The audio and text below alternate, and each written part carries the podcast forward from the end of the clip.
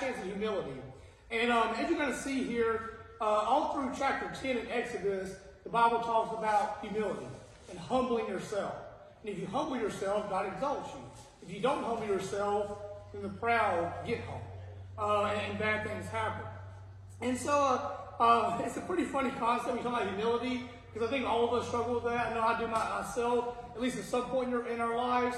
Because we want to do things the way we want to do them, and we have our own desires and our own wants in life. And so uh, when somebody tells us, no, go a different direction, or no, don't do that, you got to do this instead, you know, naturally, as a human sinful nature, we push back on that. And Pharaoh is the prime example. He does it time and time again.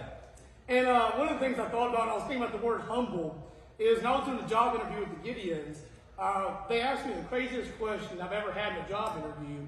And uh, we were doing like a, they, they asked me to rate myself on all these categories. And they said, rate yourself 1 to 10 on how humble you are. And I said, I said, like, I don't know how to answer that. I said, if you said like a 9 or a 10, and that's, that's, that's unhumble. And if you say low, then you're saying you're not humble. So I said, it's really a lose-lose question. Um, and then I thought it was kind of funny. But, uh, you know, think about that question after the fact, though. You know, it is kind of a good thing to think about uh, each of us individually. You know, if you were to rate yourself 1 to 10 on how humble you know, we are. I I, lot of us probably wouldn't be in the 10 category. I know myself included, because there's a lot of times we can be prideful and we want to do things the way we, we want to do them. And so I think humility is something we can all work toward uh, and become better at. And I think this verse is a great example and teaches us some great things in Exodus 10. So if you have your Bibles, Exodus chapter 10 is where we're going to be for uh, the, the night tonight.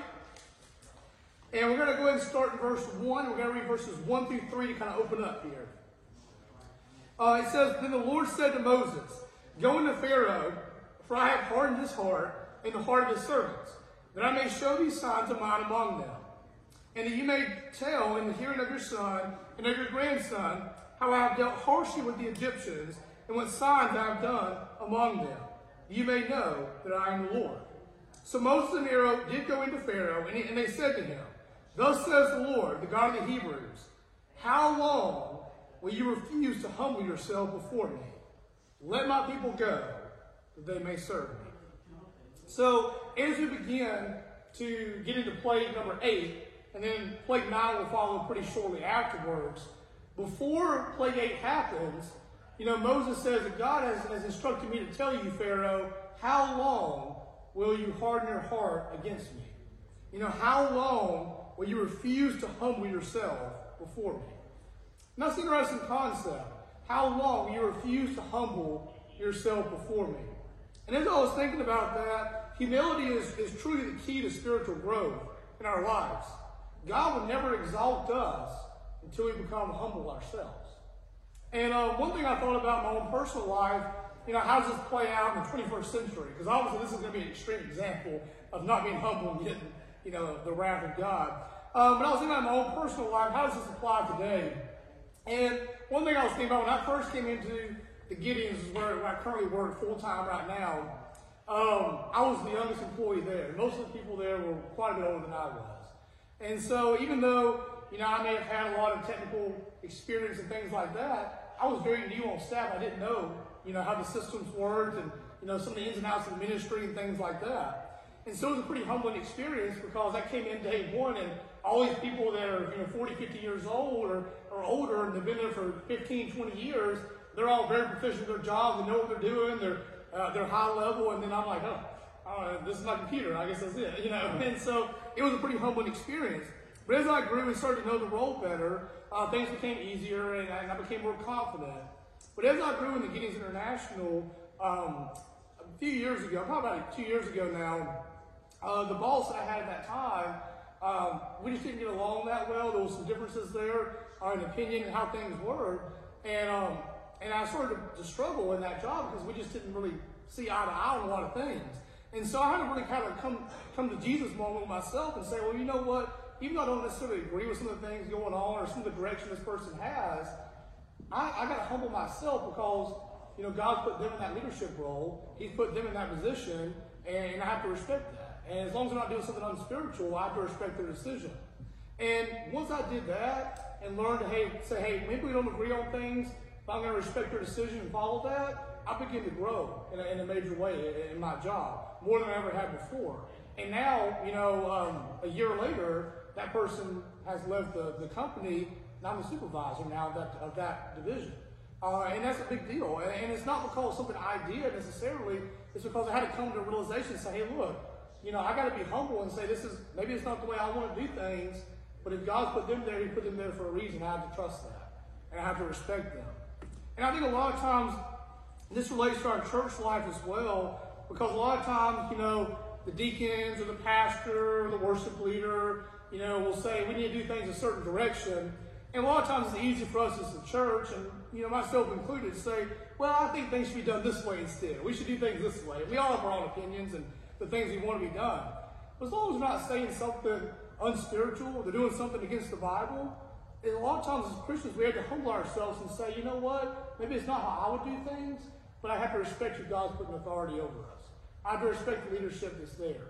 And I have to, I have to, I have to submit to that. And when you do that, when you become humble like that, God ends up exalting you and exalting our church.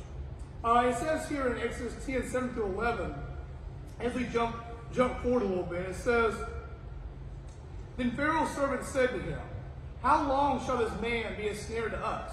And now he's talking about Moses as he's coming in and saying these things they don't want to do. And he says, Let the men go, they may serve the Lord their God. Do you not yet understand that Egypt is ruined?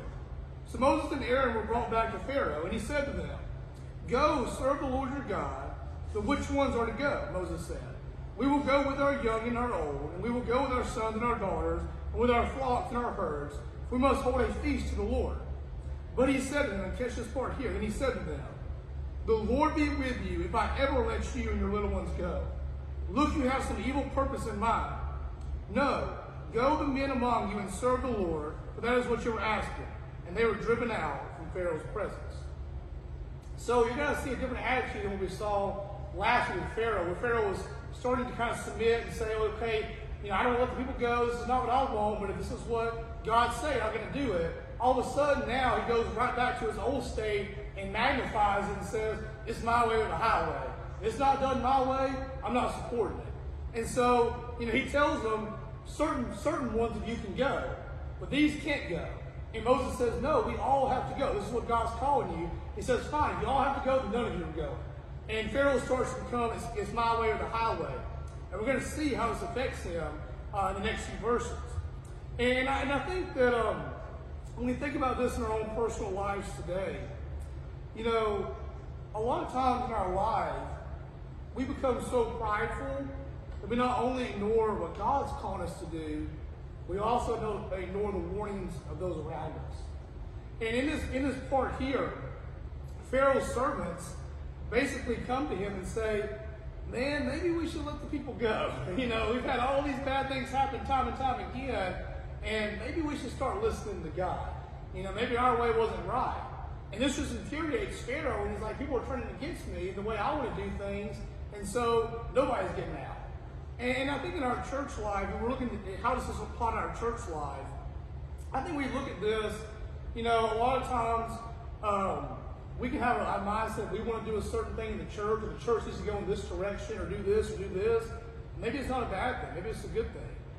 But at the same time, if, if, if everybody around us is saying, no, we should wait, we should do this, or God's calling us to do this, and your family and your friends are saying, you know what, Bradley, maybe that's not the best idea right now. Maybe you should put pause to that right now. And everybody around you in your inner circle is saying, oh, probably that's probably not a good idea. And you're like, no, it's, it's a good idea. I'm doing it. Then you, you probably should take heed to those warnings. Because God put people in your life for a reason. And that's why the church is here. So we can encourage one another, support one another, and also keep each other in line. And there's, there's going to be times in all of our lives where we want to do something, we start going a certain way, and it's just not the right thing. Maybe it's not a bad thing, it's just not what God wants for us right then. And if we don't have great people around us saying, hey, we, you shouldn't do that right now, or just wait a second, well, you know, give us some time, wait on God, wait for His direction, then we're going to struggle. If we do have those people and we ignore the warnings, then we're really going to struggle. And, and, that, and that part of that becomes, again, humility. You know, are we humble enough to listen to others, and listen ultimately to God above what we think is the best? And, and, one thing I think about with this, and churches really struggle with this across the country, is before I came here, um, I did an interview with my home church, before I took the job here, uh, where I grew up at church. And uh, in the interview process, uh, it, was, it, was, it was a lot larger church. They had a huge staff and a huge personnel committee. And there was a lot of people in the room. And some of them said, hey, although we think you can do the job, you'd be a great representative here, we, we question if the church will respect you because you grew up here and you're too young. Um, and, and they offered me the job, and I said, no, I'm not doing that. Um, and, and, and, I think the reason that churches struggle, and that church now is split, and they're in a really bad situation. And I think a lot of times why churches struggle is because they have a, mindset of like a leader has to look a certain way, act a certain way, and be a certain fit. If it's not that mold, we're not going to respect that person. Churches have a really, really hard time respecting younger people in the church. Uh, not just younger leaders, but youth, college age, and people like that. And churches that don't respect younger people, typically are churches just have a bunch of older people. And, and typically, when those churches, older people die out, the church dies out. And so in reality, we also have to question ourselves, just as a church family in general in the United States, and say, you know, do we have a mixture of leadership in our church? Is our church all, they all look a certain way? You know, you don't want all young people. You want old people in the church too that have wisdom and knowledge you can pour into the church. You know, it's not good to have just all one or all the other. But if we don't have a mixture there in the church, all coming together as a body of Christ, the church is always going to struggle. And ultimately, God doesn't bless that. And, and, and part of this because we're not humble enough to say, you know, hey, maybe that person's younger than me, but God's called that person to be in leadership. Or maybe that person's younger than me, but man, that person is called to sing and to lead. Maybe we should give them a shot. Um, and, we, and we, we respect, we put our opinions aside and our pride aside and say, hey, look, whoever God's calling to lead, whoever God's calling to serve in certain positions or a certain ministry, we're going to respect that and say, you know, God, your plan, not ours. One of the one of the things I think about as we're searching for our new pastor um, here at Lagardo, it's a really important thing to note is one of the biggest mistakes church made, and it's kind of funny, but it happens in every job too. It's not just church life; it happens in jobs as well. Is um, the church will say, okay, we want this in a pastor, this in a pastor, this in a pastor, and this in a pastor. And they don't fit those molds, they're not for us. And most of the time when you do that, you're saying, God, I want this person as the pastor. If you don't give me that, even if it's the right person, we're going to say no. And those churches struggle when they get the wrong people in, and then they falter. And so I think as we search for our new pastor, we have to say, you know what, God, you know, we're not going to look at, they have to be 45, 50 years old, you know, they have to have this, this, this. We're going to say, God, what do you want from us? What do you want from the person? Maybe they are 55 years old, maybe they're 35 years old. But God, what do you want from us to lead? And I think if we can let all that aside and say, God, I'm going to humble us, humble myself, humble us as a church, and say, God, whatever your will is, we're going to follow, then God will show us the right man He's called to be here. Whether it's he, call, he shows us that in two months or in two years, but He'll show us the right person at the right time, and then we'll be blessed because of that. Uh, so as you go through here, um, also put here in Exodus 10, 16 through 20, you're going to see a different kind of humbling that, that Pharaoh takes.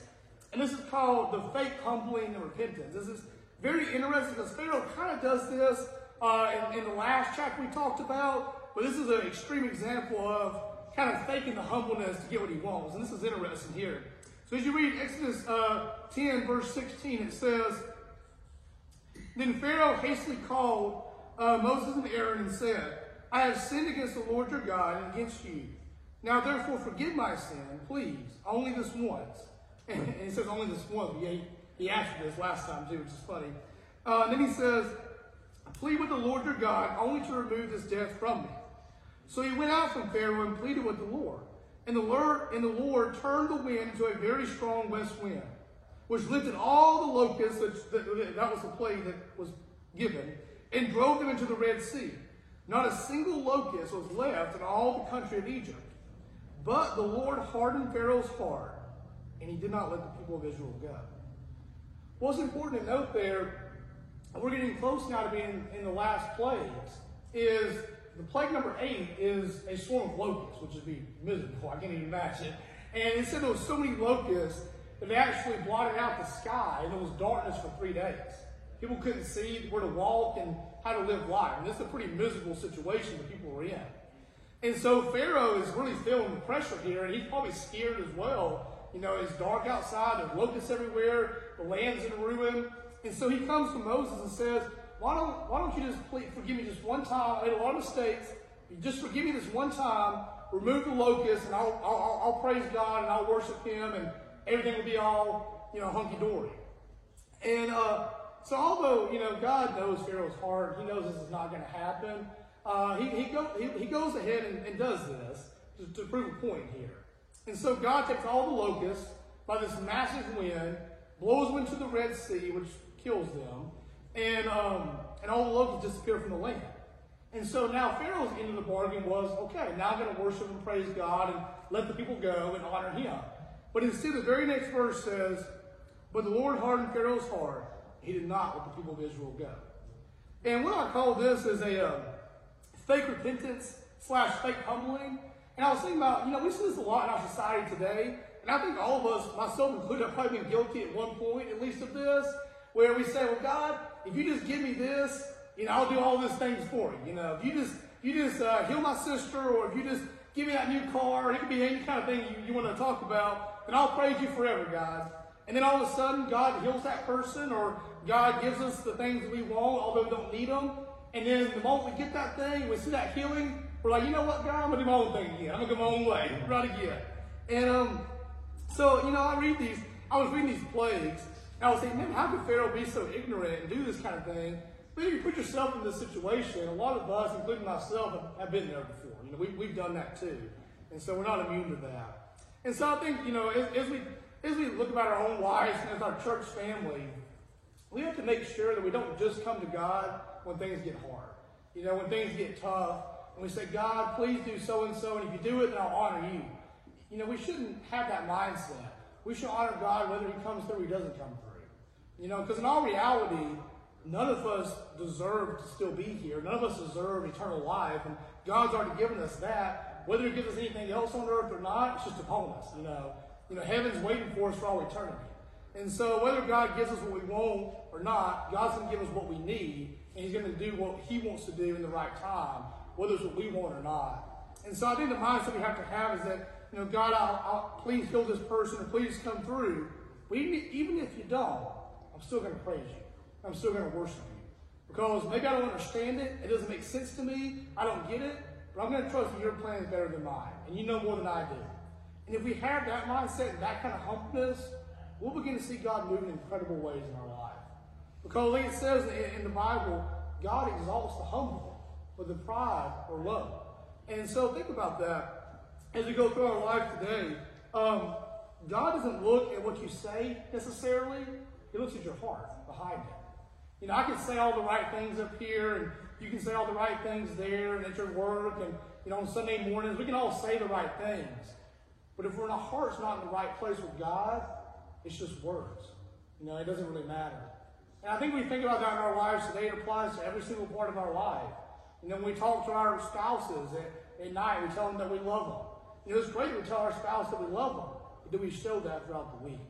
Because if we don't, it's just words. And, they, and they, they begin to not mean as much.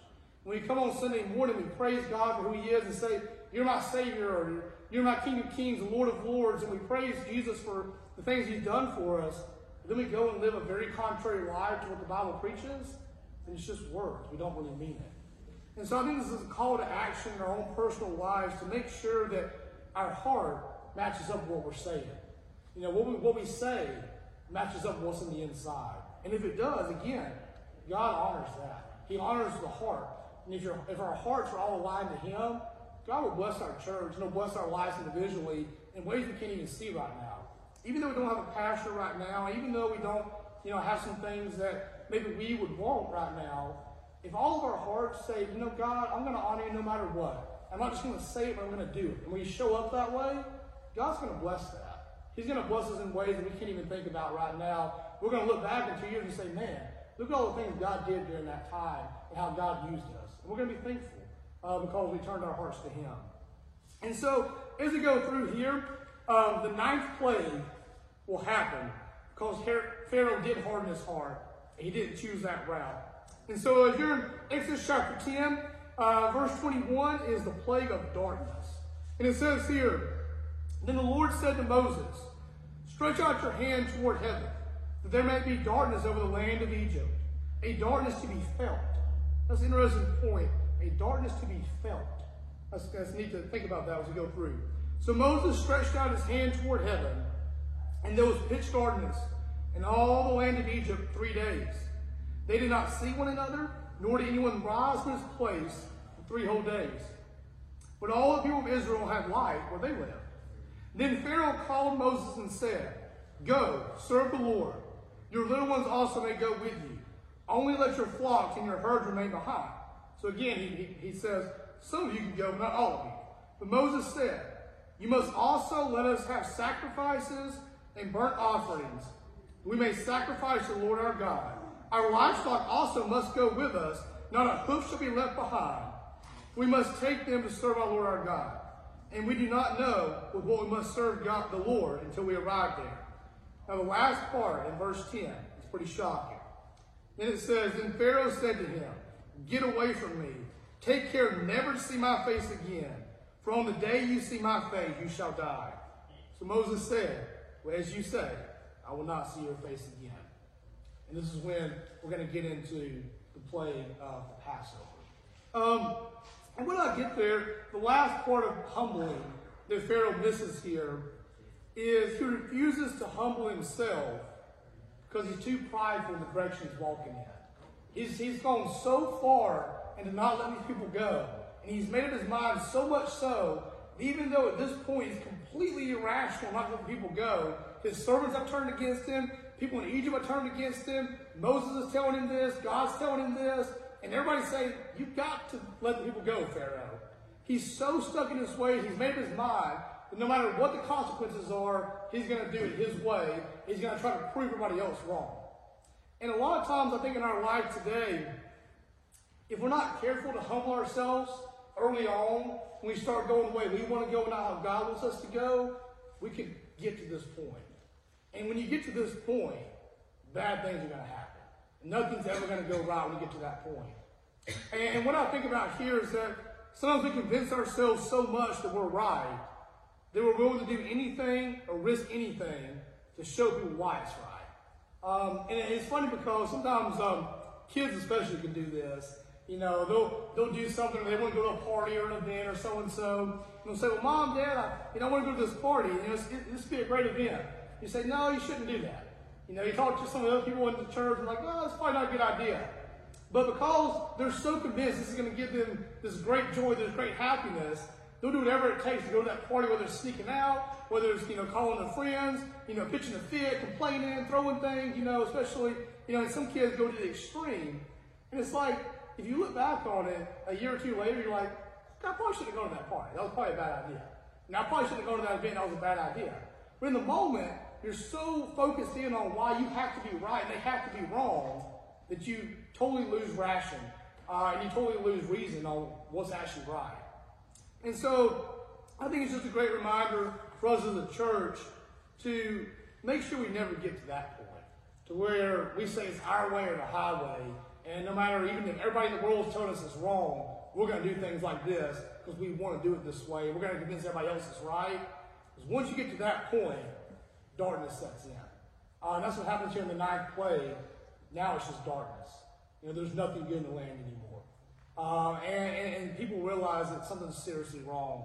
And, and then what follows darkness is death, which is the Passover, which will come next week.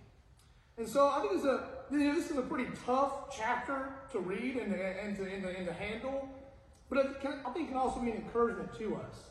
Because God could have easily, on play number one, said, Pharaoh, you're not going to follow me, you're done. I'm going to kill you and all the Egyptians, and you're all done. But he gave him time and time again. And it wasn't like this was just the next day. I mean, it was days to a week or so apart from each play. So he had, you know, truly months to repent and to turn back to him. In our lives today, we're going to all get off track. We're going to all go down the road we shouldn't go down from time to time. We're going to think we're right and our opinions are the best. We're going to exalt ourselves and, and not God. But when we realize that, when somebody comes around and tells us that, when God's calling us and saying, hey, look, repent, turn back to me, remember that God is gracious. And if we just turn back to Him, we're not going to see all this darkness. We're not going to see the church go down. We're not going to see our home lives go down. We're not going to see our, you know, our friendships fall apart. If we turn back to God, He exalts the humble and He blesses us once again. And so, as a church family today, um, I want to just encourage us, wherever you're at in your personal life, you know, make sure your heart is right with God. Make sure you're not just saying the right things, but you're doing it and you're living the right way.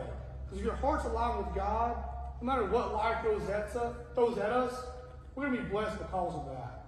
And it says in the Bible that no matter how tough life gets, if your heart's in the right place, you have the fruit of the Spirit, the love, joy, peace, patience, kindness, goodness, faithfulness, and self-control. And when you have that inside of you, that comes out in all the things you do. And people around you that aren't Christians, that aren't believers, that are living in that darkness, that are living in their way or the highway, they see that you have this joy and this love they don't have. You know, Pharaoh at this point is a broken, broken man. And he's not in a he's not in a happy state. You know, he's frustrated, he's mad, he's bitter all the time. He doesn't have friends anymore. He's in a really bad place in his life. But if he looks around and sees all these people following God and they're happy, they're joyful, they have less money than him, they don't live in the palace, you know, they, they don't have all the things that Pharaoh has, but yet they're happy and they're joyful and have peace about them that comes from God. It comes from following him. And if we if we have that kind of faith, we put our hearts in line with God, we'll experience that too, and God will bless us. So let me pray for us here tonight. Lord, I just pray that no matter what happens in life, no matter how tough or challenging life may get, and it will get hard, it has, and, it will be uh, until, we, until you call us home. We live in a broken world. But God, I just pray, I just pray that God, we, we, we totally give our hearts to you.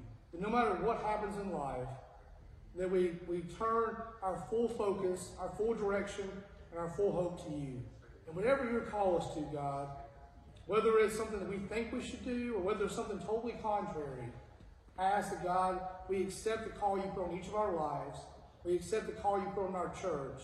We run toward it, running toward you, knowing that God, you're going to bless us through that. And we look back, we're going to be glad that we followed you. Because we're going to see the love and the joy and the peace and the blessings that you bestowed upon us and your mighty and wonderful plan. And they'll be fulfilled. In your holy and precious name we pray. Amen. All righty, guys. Well, thank y'all guys very much for being here tonight.